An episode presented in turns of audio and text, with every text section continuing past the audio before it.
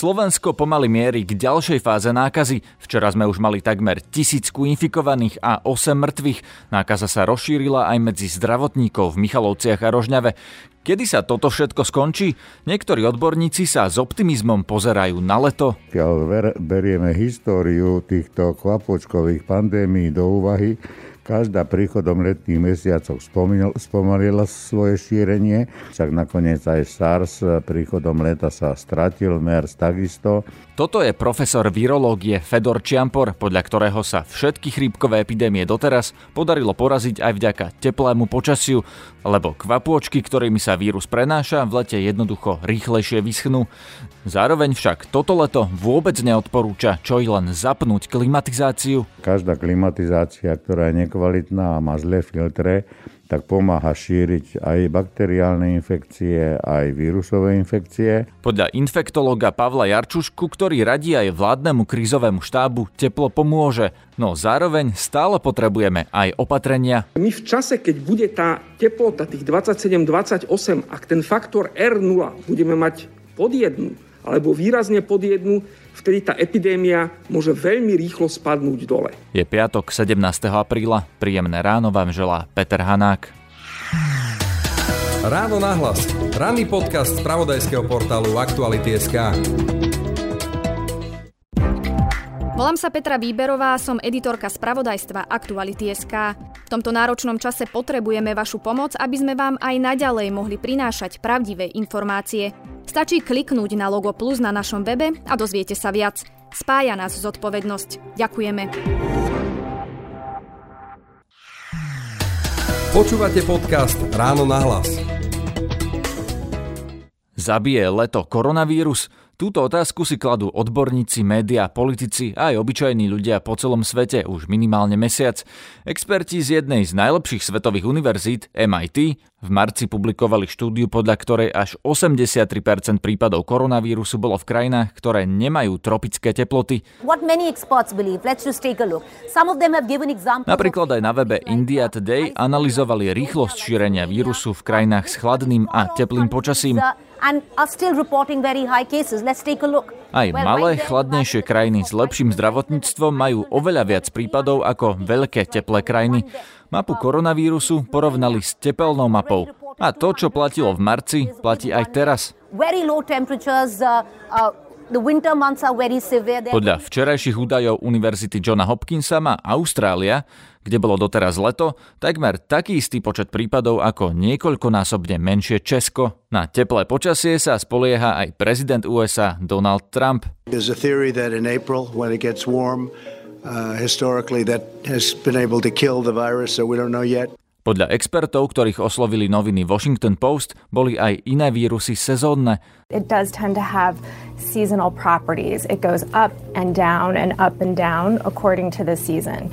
We typically associate influenza with winter and there are a lot fewer cases in summer. No prežili vďaka migrácii ľudí medzi južnou a severnou hemisférou. Jednoducho, vírus prežije tam, kde je práve zima. And that migration between hemispheres can actually prolong the lifespan of the disease. Experts say this means the virus could exist year round. So when the cold returns for us next year, the virus has been maintained in human populations and will return to us again next year. Keď sa opäť pozrieme do tabuľky Univerzity Johna Hopkinsa, až za Českom sú v tabuľke aj ďalšie podstatne väčšie a ľudnatejšie štáty, ktoré však všetky majú teplé počasie, napríklad Mexiko, Filipíny či dokonca Indonézia s 260 miliónmi obyvateľov. Aj keď štatistiky v niektorých krajinách nemusia byť úplné, tieto porovnania sedia aj na iné krajiny. Napríklad 5,5 miliónové Fínsko má viac prípadov ako 10 krát väčšia Kolumbia, viac ako 20 krát väčší Egypt a viac ako približne 70 miliónové Thajsko. Napríklad v Thajsku je momentálne asi 30 stupňov a to je teplota, ktorá je pre koronavírus kritická, viac povie profesor virológie Fedor Čampor. Tak ja už dávno som tvrdil, že všetky kvapôčkové infekcie, ako je chrípka a koronavírusová infekcia SARS, MERS, sa správajú tak, že sú to sezónne infekcie, prichádzajú väčšinou v zime, pretože tie kvapôčky vydržia, e, teda vírus v tých kvapôčkach vydrží 2-3 dní. Keď prichádza teplo, tak samozrejme, že tie kvapôčky, ktoré prilnú na povedzme lavičku, zábradlie alebo nejaký predmet, tak e, teplom usychajú a vírus e, sa rozpadne. Takže každá z týchto, pokiaľ berieme históriu týchto kvapočkových pandémií do úvahy, každá príchodom letných mesiacov spomalila svoje šírenie.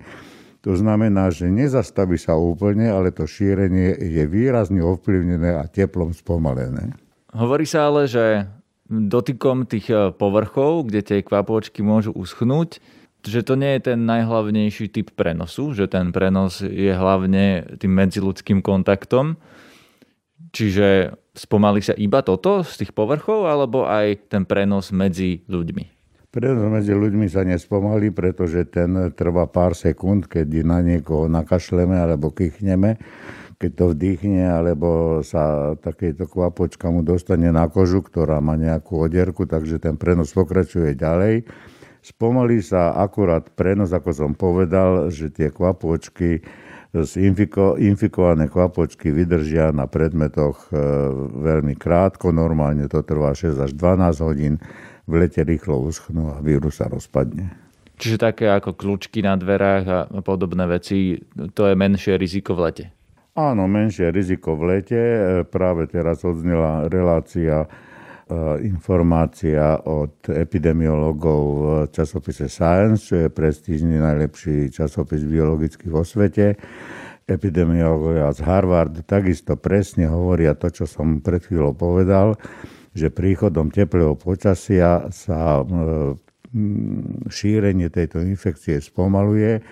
Nie, neznamená to, že sa úplne stratí, ale výrazne sa spomalí. Naša vláda a krízový štáb už tento týždeň na tlačovke povedali, že ten faktor šírenia na Slovensku máme výrazne nižší, že jeden infikovaný nakazí zhruba jedného ďalšieho a že pokiaľ je ten faktor pod jednotkou a my sme niekde teraz na tej hranici, tak sa vlastne to šírenie infekcie spomaluje a vtedy sa nám darí porážať ten koronavírus. Vy teraz tvrdíte, že keď príde leto, tak vlastne to šírenie sa ešte spomalí. To znamená, že podľa vášho názoru pomôže nám leto poraziť koronavírus? Samozrejme, že leto nám pomôže spomaliť šírenie infekcie, budeme mať podstatne menej infikovaných ľudí. Neznamená to, ako som povedal, že vymizne, môže sa stratiť, však nakoniec aj SARS príchodom leta sa stratil, MERS takisto.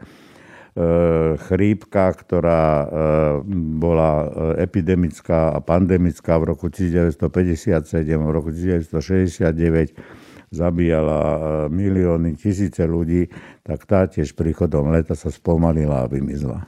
Hovorí sa ale, že tento vírus je iný, alebo že teda každý vírus je iný a my ešte nevieme presne, aký je ten COVID-19, ako sa bude správať v lete, že to iba uvidíme. Dokonca e, som počul od odborníkov názory, že nie sú dostatočné dôkazy na to, že by leto malo spomaliť ten vírus alebo že by ho malo zastaviť. Sú podľa vás tie dôkazy už dostatočné? Tak samozrejme, že tento vírus sa pozná veľmi málo, pretože čas na jeho štúdium bol pomerne krátky.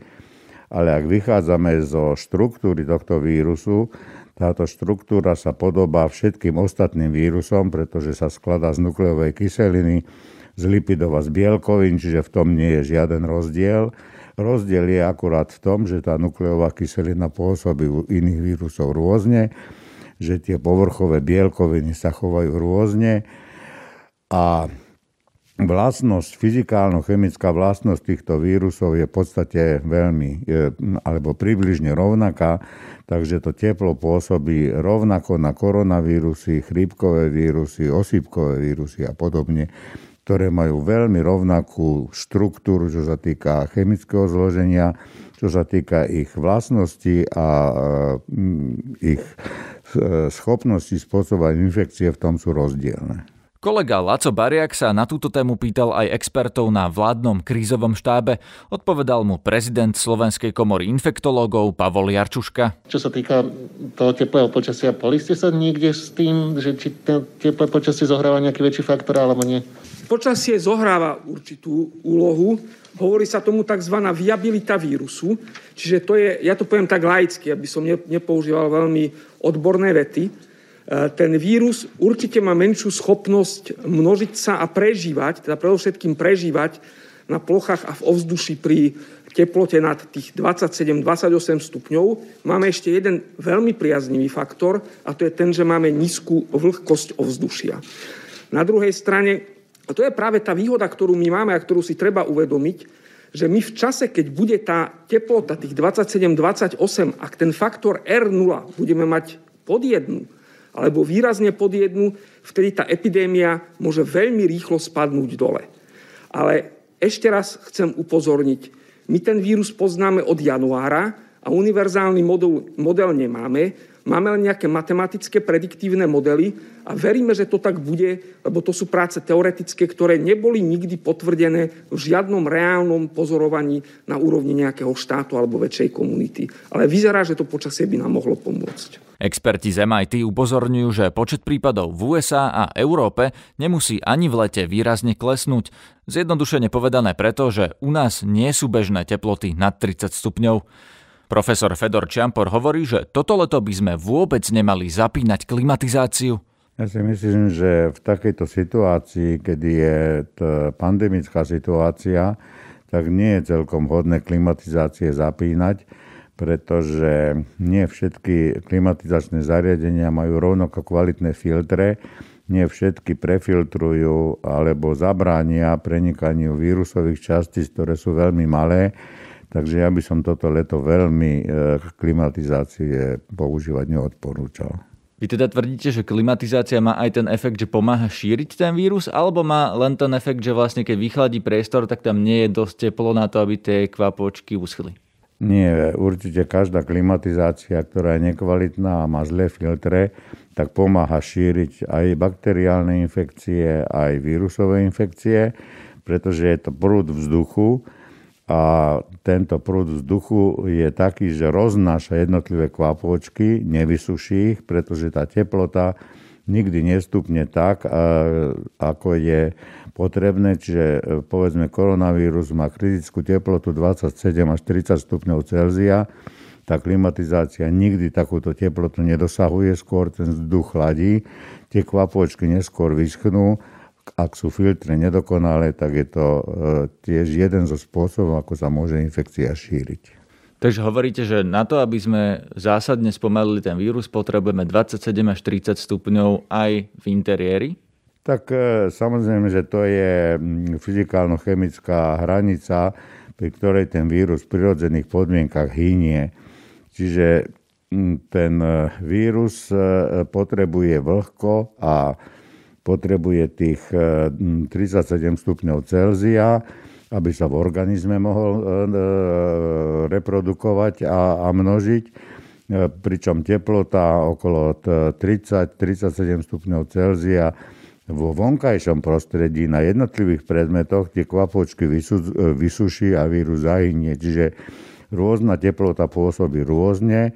Na rozmnožovanie vírusu je potrebná teplota organizmu okolo 36-37 stupňov Celzia, ale v ovzduší teplota, ktorá dosahuje okolo 26 stupňov Celzia, možno niekedy aj menej, je potrebná k tomu, aby kvapôčky usychali a vírus sa rozpadne. Ako sa pozeráte na tie diskusie politikov o tom, že či teraz otvárať alebo neotvárať obchody? Tak e, tie diskusie mi mnohokrát pripadajú viac politické ako odborné, pretože treba sa vždy dívať na to, aká je e, epidemická alebo pandemická situácia. Tá epidemická a pandemická situácia v Slovenskej republike nie je apokalyptická, je v podstate veľmi vyrovnaná. Počet prípadov nakazených je každodenne minimálny alebo malý, alebo na pandémiu pomerne nízky. Čiže je vidieť, že šírenie tohoto vírusu v našej populácii nie je tak enormné, ako bolo šírenie tohoto vírusu v Taliansku alebo v Španielsku. Čiže sú na mieste mm, jednotlivé opatrenia za dodržiavanie hygienických podmienok, ktoré by uvoľnili trošku rozprúdenie e, e, jednak a rozptýlenie ľudí, otvorili by množstvo drobných obchodov, a pomohlo by to po sociálnej stránke a epidemickú situáciu by to nezhoršilo. Prečo by ju to nezhoršilo? Lebo Igor Matovič e, argumentuje práve tým, že keď to uvoľníme, no tak ľudia sa budú viac hýbať, viac sa ten vírus rozšíri a budeme mať aj viac mŕtvych. Tak e, viete, no to je taký strach z niečoho, čo ja si myslím, že nie je celkom opodstatnený vzhľadom na epidemickú situáciu pretože ľudia sa možno budú viac hýbať, ale pozrite sa za normálnych okolností, keď prídete do obchodu s obuvou, tak sú tam dvaja alebo traja ľudia. V ostatnej dobe ja som nevidel žiaden e, množstvo ľudí, ktorí by sa zhromaždili e, v knihkupectvách, ktorí by sa zhromaždili e, v v malých obchodoch s textilom, s obuvou. Nakoniec aj kaderníctva dneska fungujú tak, že si objednávajú e, ľudí na objednávku, čiže aj v tom kaderníctve či holictve sa stretnú maximálne jeden alebo dvaja, čiže ten prenos je tu na veľmi minimálny a nejaké masívne šírenie infekcie, keď otvoríme tieto prevádzky, si myslím, že nehrozí. Takže by ste otvorili obchody, ale nie napríklad divadla, kína, športové podujatia? Tak e, na takéto masové e, akcie, kde sa stretávajú stovky ľudí, myslím ešte nenastala vhodná doba, ale ak sa po e, týždni otvorenia malých prevádzok, malých obchodov, kaderníctiev a týchto drobných prevádzok e, uskutoční a ukáže sa, že pandemická situácia je vyrovnaná, nenarastá počet infikovaných, tak potom by sme mohli pristúpiť aj k menším divadlám a potom k väčším e, aktivitám. To je z dnešného rána na hlas všetko. Počúvajte aj náš večerný podcast Aktuality na hlas.